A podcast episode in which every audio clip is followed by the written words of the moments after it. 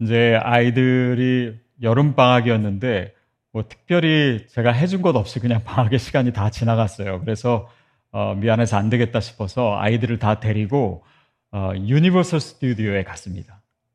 그래서 이제 하루 종일 정말 진이 다 빠지도록 어, 놀았던 적이 있습니다.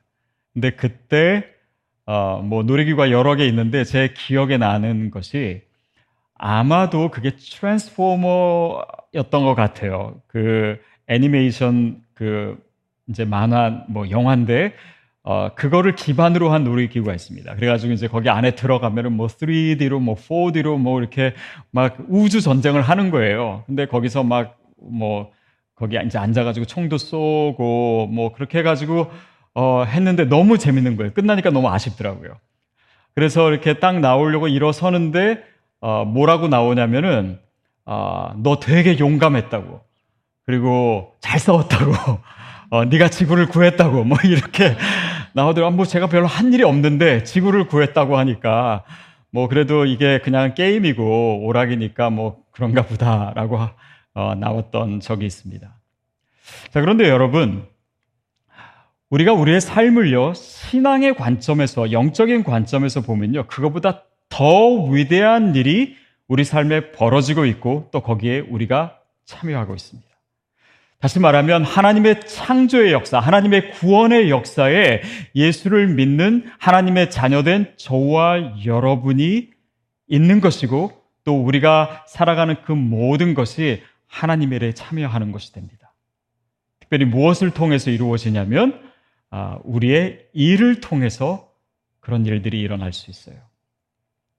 어, 일이라고 하면은 어떤 분들은 아니 나는 벌써 은퇴했는데 라고 하시는 분도 있고 아니 나는 요즘 직업이 없는데 라고 하시는 분도 있을 수 있어요. 근데 어, 일이라고 하는 것은 단지 직업이라고 하는 것에 국한되지 않습니다. 어, 우리가 뭐 집에서 설거지하고 빨래하고 다 일입니다. 아이를 돌보고 책을 읽고 공부를 하고 뭐 화초에 물을 주고 뭐 다른 사람을 돌보고 이 모든 것이 일이잖아요. 그래서 오늘 우리가 우리 일상에 있어서 정말 많은 시간을 차지하고 있는 이 일에 대해서 생각해 볼 텐데, 특별히 오늘 본문 말씀이 이 일에 대해서 어, 뭐라고 얘기하는지 우리가 하나님의 음성을 귀 기울였으면 좋겠습니다. 오늘 본문 26절, 27절 말씀 같이 읽겠습니다. 시작. 하나님이 이르시되 우리의 형상을 따라 우리의 모양대로 우리가 사람을 만들고 그들로 바다의 물고기와 하늘의 새와 가축과 온 땅의 땅과 땅에 기는 모든 것을 다스리게 하자 하시고 여기서 다스리다라고 하는 단어가 나옵니다. 그래서 하나님께서 이 땅에 있는 모든 만물들을 인간에게 다스리게 하셨는데 여기서 쓰여진 이 히브리 단어는 라다라고 하는 단어예요. 근데 그것은 뭐 통치하다, 다스리다라고 하는 뜻도 있지만 아, 문질러서 깨끗하게 하다, 또 경영하다, 일하다라고 하는 의미가 있습니다. 근데 특별히 아, 하나님께서 우리를 자신의 형상에 따라서 만드셨다라고 하는 표현이 나오잖아요. 그리고 다스리게 하셨다. 우리는 이 두 가지를 같이 연계해서 생각할 필요가 있습니다. 하나님의 형상으로 만들었다라고 하는 것은 단지 우리의 생김새가 주님을 닮았다라고 하는 의미가 아닙니다. 이 고대 근동의 관점에서 보면요. 어, 느 나라에서 왕이 이제 다른 지역을 뭐 식민지로 삼던지 뭐 그렇게 해서 어, 다 통치하게 되는데 직접 가서 다 다스릴 수가 없잖아요. 그럴 때는 어떻게 했냐면 그 지역에 자기의 형상을 세워놓습니다. 그것은 무슨 의미냐면 자기의 형상이 있다라고 하는 것은 내가 직접 하지 않지만 아, 그 형상을 가진 자가 뭔가 그 어, 왕을 대신하는 대리자의 역할을 하는 것입니다. 어, 다시 말하면 하나님께서 우리를 자신의 형상으로 만드시고 우리에게 다스려라 라고 하신 것은 우리가 하나님께서 하시는 그 창조주가 하시는 그 일의 대리자로 부름을 받았다라고 하는 의미입니다. 결국 우리의 어, 일하는 것, 우리 일상에서 열심히 일하는 이 자체가요, 그냥 단지 노동이 아니고, 단지 돈을 벌기 위한 수단이 아니고, 단지 그냥 힘을 쏟는 그냥 행동이 아니고, 하나님의 창조에 동참하는 것. 바로 그 의미가 오늘 본문이 일에 대해서 얘기하고 있는 것입니다. 어, 탈무드에 보면은 이런 수수께끼가 있습니다. 그것은 뭐냐면 왜 하나님께서 어, 그냥 인간이 이렇게 빵을 먹잖아요. 빵을 먹는데 빵 나무를 만드시지 않았을까? 아니 그냥 그렇게 다 돼 있으면 그냥 따먹으면 너무 조, 좋은데 그렇지 않고 이 밀을 심어가지고 거기에 물을 주고 또 뭐 거름을 주고 자라면은 그것을 추수해가지고 또 빻고 구워서 빵을 만드는 그래서 먹게 되는 이 모든 과정의 일을 하나님께서 주신 이유는 우리로 하여금 그의 창조하는 역사에 참여케 하시기 위함이다라는 거예요. 하나님이 우리를 대리자로, 하나님이 우리를 청지기로, 하나님이 우리를 그의 형상으로 지으신 바로 그 의미가 아, 거기에 있습니다. 우리가 기억할 것이 있습니다. 하나님의 창조는요, 태초에만 일어난 것이 아닙니다. 하나님이 그 6일 동안 만드시고 다 끝난 것이 창조가 아니에요. 하나님의 창조는요, 지금도 계속됩니다. 하나님의 창조는요, 종말까지 계속됩니다. 그 창조가 진행되어 있는 데 있어서 누구를 통해서 그 창조의 일을 계속하시냐면 그것이 바로 우리들이에요. 특별히 우리의 일을 통해서 그렇습니다. 자, 여기서 우리가 또한 생각해 볼 것이 있는데요. 하나님께서 6일 동안 창조하셨잖아요. 그리고 7일 때, 7일째 쉬셨습니다. 근데 많은 크리스천들이요.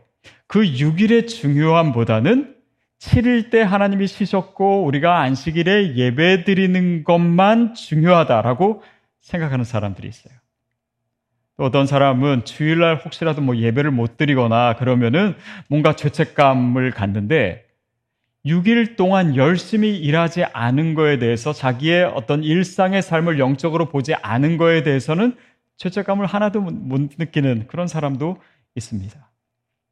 그런데 하나님의 관심은요, 우리가 더 많은 시간을 들여서 살아가는 그 일상, 우리의 일터, 우리가 살아가고 또 일하는 그 모든 것에 하나님의 시선이 더 많이 머물고 있다라는 사실을 기억해야 돼요. 물론 주일도 중요합니다. 주일날 우리가 예배 드리는 것도 중요합니다. 그러나 우리가 예배를 드리면서 하나님의 임재를 체험하고 하나님 안에서 안식을 누리고 기쁨을 체험하는 것은요. 그 자체가 목적임과 동시에 또한 우리의 6일의 삶, 일상의 삶에 있어서의 영적인 에너지이고 그 에너지로 말미암아 우리가 예배자로 살아가는 것이고 우리의 삶의 자리, 우리의 일터의 자리가 예배터가 되는 것이고 그것 자체가 하나님과 소통하고 하나님과 만나고 또 우리 일상을 살면서 주님께 영광을 돌리는 그 중요한 영적인 의미를 어, 갖게 됩니다. 결국 하나님께서 우리에게 그 창조의 역사에 참여하게 하시는 그 거룩한 소명, 아, 그것이 오늘 우리의 일이 가지고 있는 굉장히 중요한 의미인 것이죠. 자, 27절, 28절 말씀 다시 한번 같이 읽겠습니다. 시작.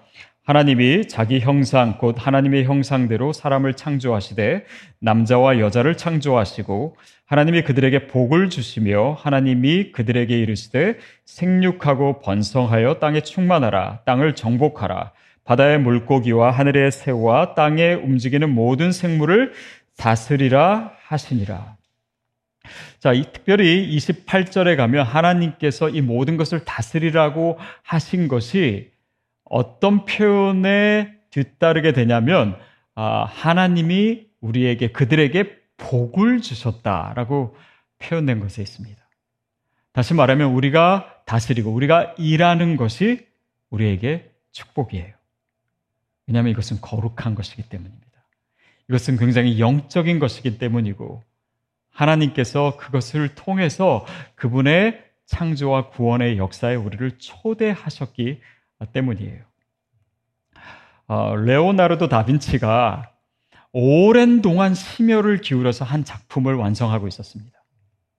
그리고 그것이 거의 다 마무리됐을 때 어느 순간 붓을 붓을 놓으면서 그것을 보고 있던 제자에게 붓을 넘겨줬어요. 그리고 이제는 네가 마무리해라 라고 했대요. 제자가 아니 저는 그런 실력도 없고 저는 안 됩니다 라고 했더니 다빈치가 뭐라고 했냐면 네가 여태까지 내가 작업하는 것을 다 보지 않았냐 그것을 봤다라고 하는 것은 너에게 이 작업을 같이 할 수 있는 충분한 영감과 실력을 내가 너에게 가르쳐 가르쳐 주었다라고 하는 의미다. 여러분 우리가 일상을 살면서 정말 크리스찬으로 살아간다면 하나님께서 우리 삶에서 하시는 일들을 우리가 느낄 수 있어요. 우리가 볼 수 있습니다. 또한 그렇다라고 하는 것은 하나님이 하시는 일에 우리도 참여하는 영광을 우리가 가졌다라고 하는 것이에요. 그것이 우리의 일입니다.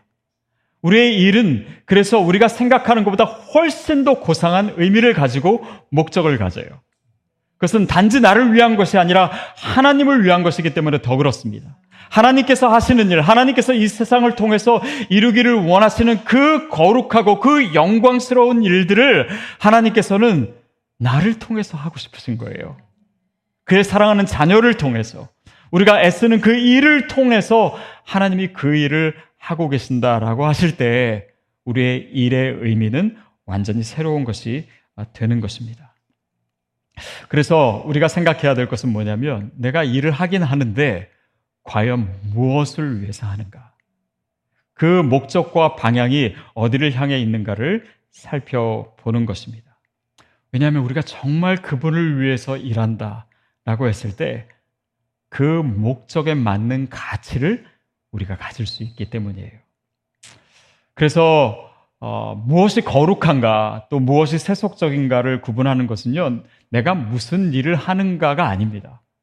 그것이 아니라 내가 일을 하는 데 있어서 무엇을 목적으로 하는가예요.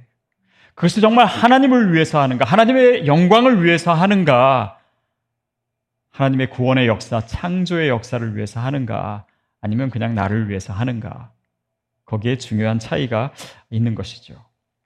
자, 근데 하나님께서 오늘 본문에서 얘기하셨듯이 우리에게 일을 주신 것이 우리의 축복인데 그렇지 않는 경우가 있습니다. 그리고 창세기에서 그것을 또한 얘기하고 있어요. 창세기 3장 17절부터 19절까지 말씀 같이 읽도록 하겠습니다. 시작. 아담에게 이르시되 내가 내 아내의 말을 듣고 내가 내게 먹지 말라 한 나무의 열매를 먹었은즉 땅은 너로 말미암아 저주를 받고 너는 내 평생에 수고하여야 그 소산을 먹으리라. 땅이 내게 가시덤불과 엉겅퀴를 낼 것이라. 내가 먹을 것은 밭의 채소인즉 내가 흙으로 돌아갈 때까지 얼굴에 땀을 흘려 먹을 것을 먹으리니 내가 그것에서 취함을 입었음이니라. 흙이니 흙으로 돌아갈 것이니라 하시니라. 자, 여기에 보면요. 하나님께서 우리에게 다스리라고 하시고 일을 주시는 것이 축복이라고 1장에서 얘기했는데 아담과 하와가 하나님의 명령에 불순종해서 선악과를 따먹고 범죄했을 때 그 결과로 일이 복이 아니라 저주가 된 것입니다. 형벌이 된 것이에요.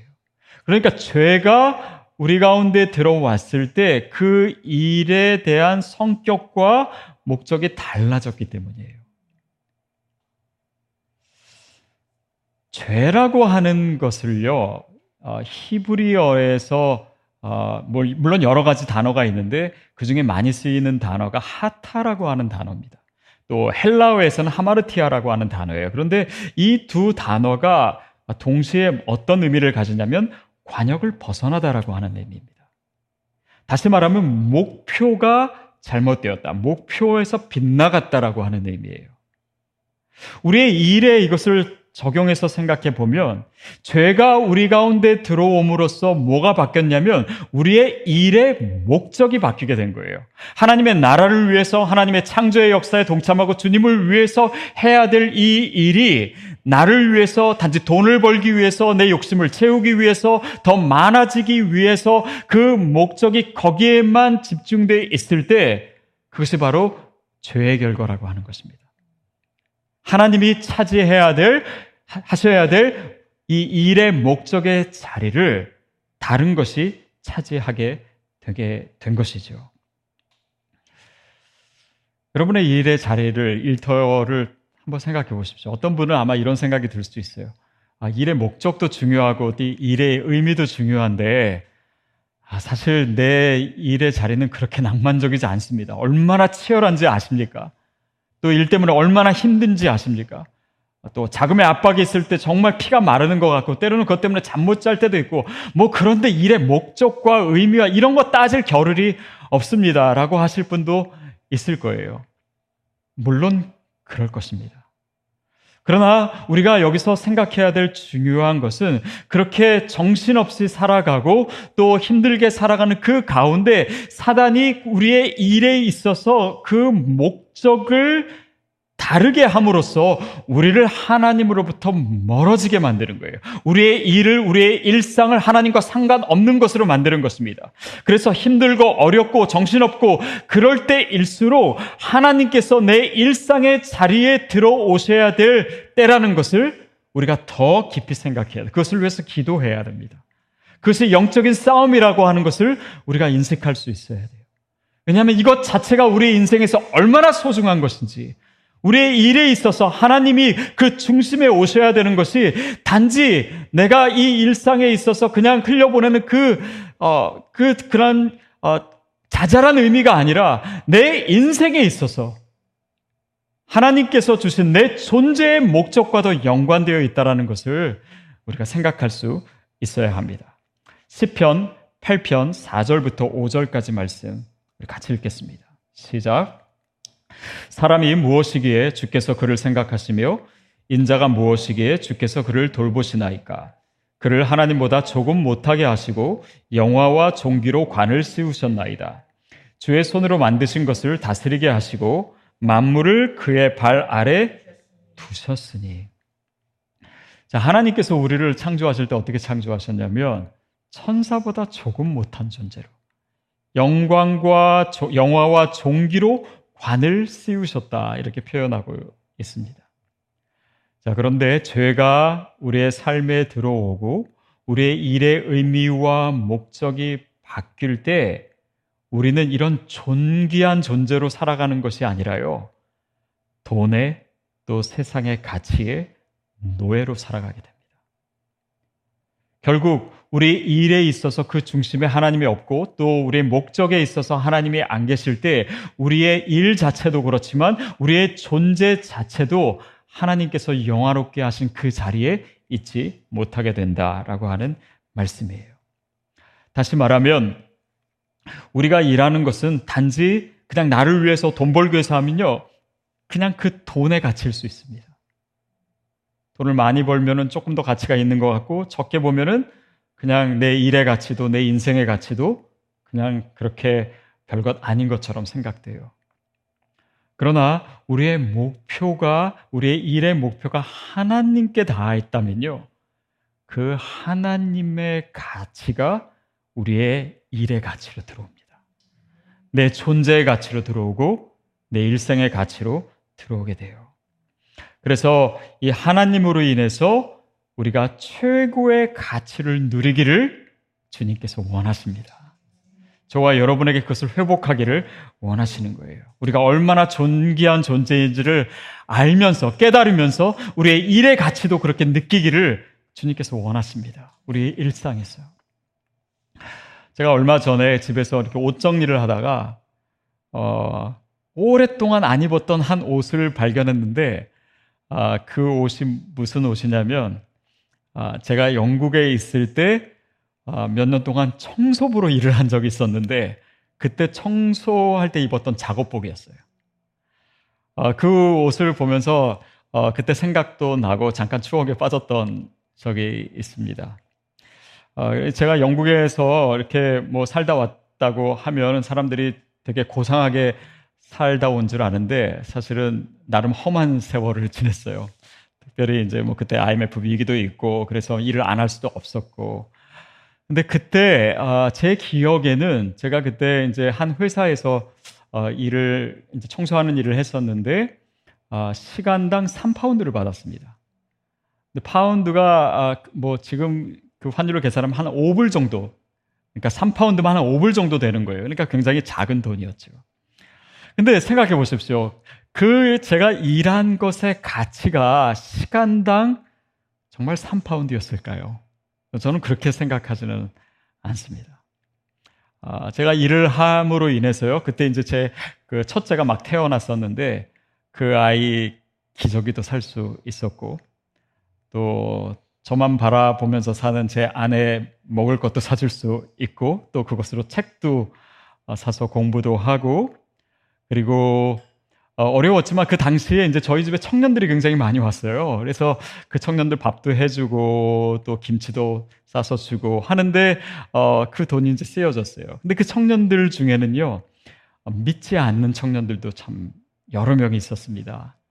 그리고 어, 그 섬김에 굉장히 감동을 받고 그래서 교회에 계속 나오고 나중에는 예수를 믿게 된 청년들도 있었어요.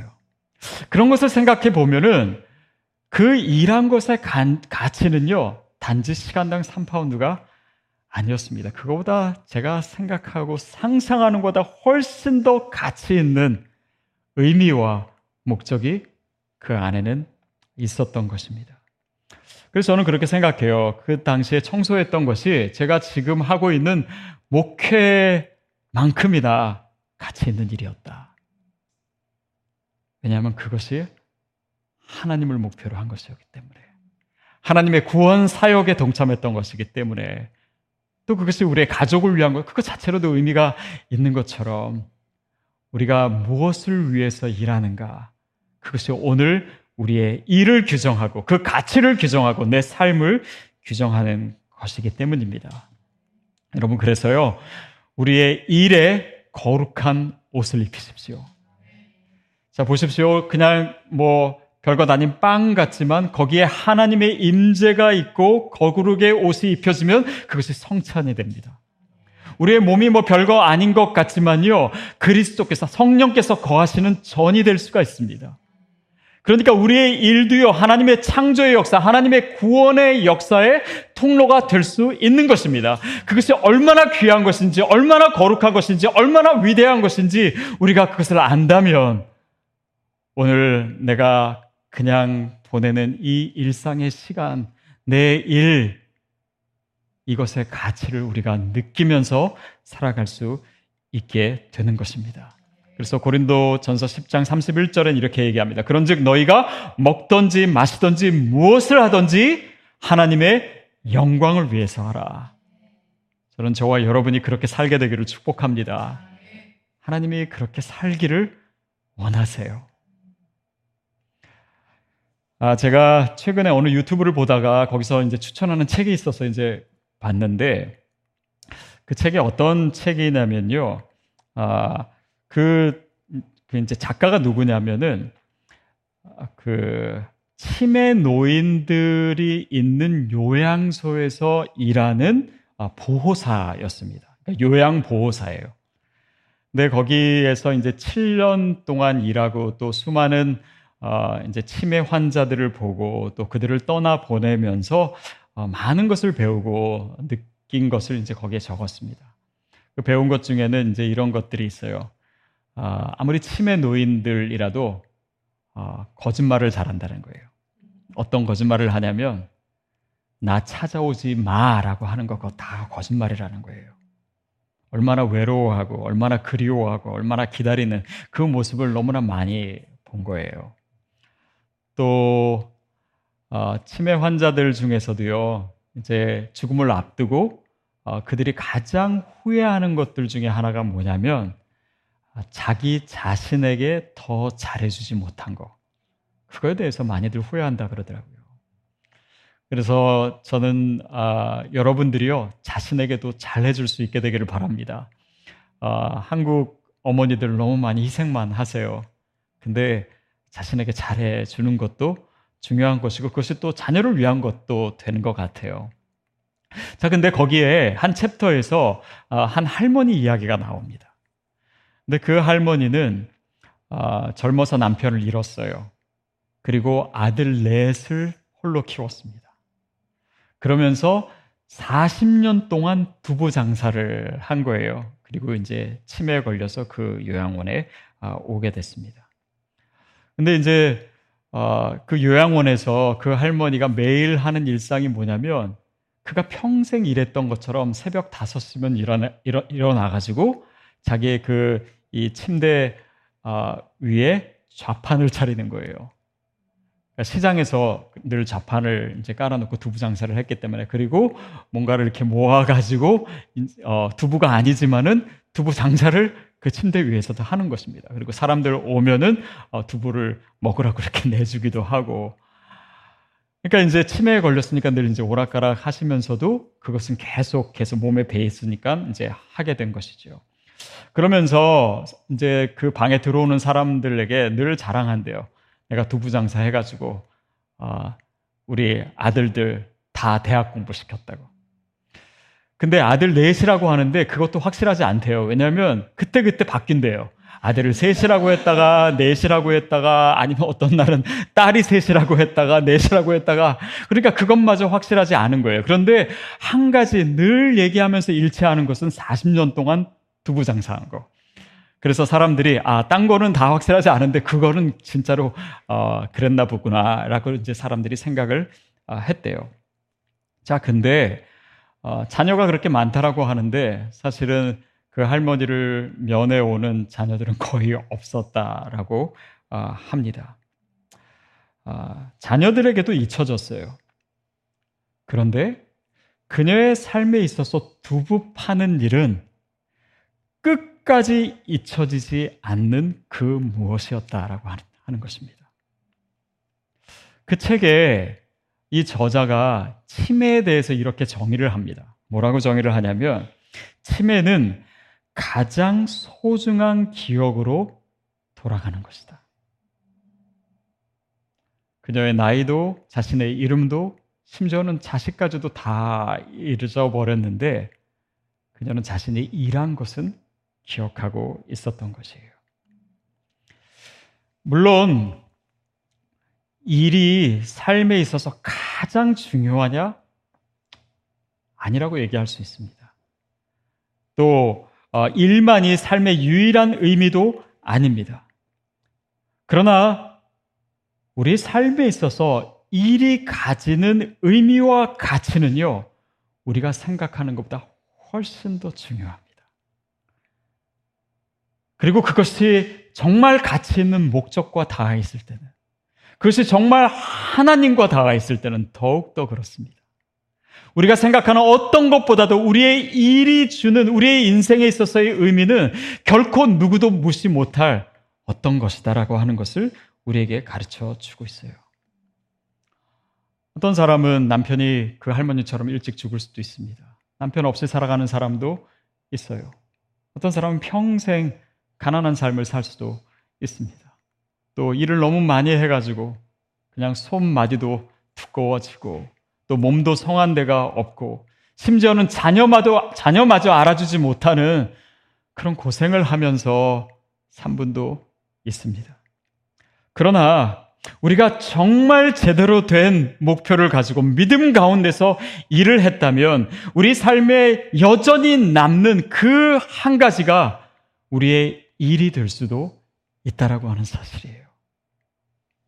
저는 저와 여러분의 일상이 우리의 일이 그냥 헛된 것이 아니라 우리에게 가장 우리의 삶에, 우리의 존재의 의미를 깨닫게 해주는 소중한 것이라는 것을 우리가 깨달을 수 있게 되기를 바랍니다. 여기에서 우리가 한 가지 질문해야 될 것이 있습니다. 오늘 설교의 제목이기도 한데요. 그것은 이것입니다. 살기 위해서 일하는가? 아니면 일하기 위해서 사는가? 여러분, 이 질문은 단순한 것 같지만요. 우리가 한번 생각해 봐야 될 질문입니다. 살기 위해서 일하십니까?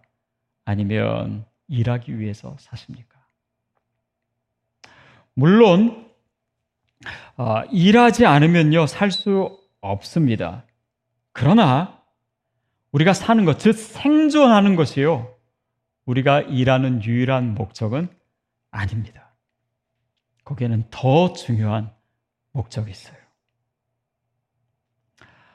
아내가 일하는 것을 남편이 도와주는 뭐 예를 들면 설거지 어, 그것은요 단지 그릇을 닦는 어, 노동의 의미가 아닐 수 있습니다.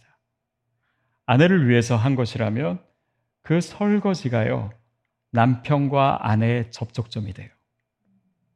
그 안에서 그 접촉점을 통해 사랑과 배려가 그 안에서 소통이 될 수 있습니다. 마찬가지로 우리가 일을 하는 것이요. 하나님과의 접촉점이 됩니다. 그것을 통해서 내가 하나님의 창조하는 역사에 동참하기도 하고 하나님의 구원의 역사의 통로가 되기도 합니다. 하나님은 그 일을 통해서 우리와 사귀자고 하세요. 하나님은 그 일을 통해서 우리 인생을 가장 존귀하고 가장 아름다운 것으로 만들어 주시기를 원합니다. 하나님께서 우리의 일해 주신 그 놀라운 가치를 우리가 빼앗기고 살았다면 하나님께서 오늘 그것을 탈환하기를 원하십니다. 그것이 우리의 일상의 의미예요. 결코 그냥 흘려보내서는 안 되는 그 일의 가치를 우리가 사단으로부터 다시 가져오기를 주님께서 원하시는 것입니다. 저는 저와 여러분의 일터가 예배의 자리가 되기를 바랍니다. 그 일터가 하나님과 사귀고 교제하는 그런 예배의 터가 되기를 바랍니다. 그럴 때 우리 일생에 있어서 하나님께서 그 일을 통해서 무엇을 하기를 원하셨는지 그 거룩하고 그 아름답고 그 묵직한 그 의미를 저와 여러분이 날마다 느끼면서 일할 수 있다면 어느덧 우리의 일상은 예배의 자리가 되어 있을 것이고 하나님과 컨택하는 자리가 되어 있을 것이고 그 일을 통해서 우리는 점점 더 점점 더 하나님의 그 아름다운 형상을 회복하고 또 우리 삶의 가장 중요한 목표를 아, 우리가 다시 찾을 수 있습니다. 그 거룩한 자리에 저와 여러분이 다시 서게 되기를 주님의 이름으로 축복합니다.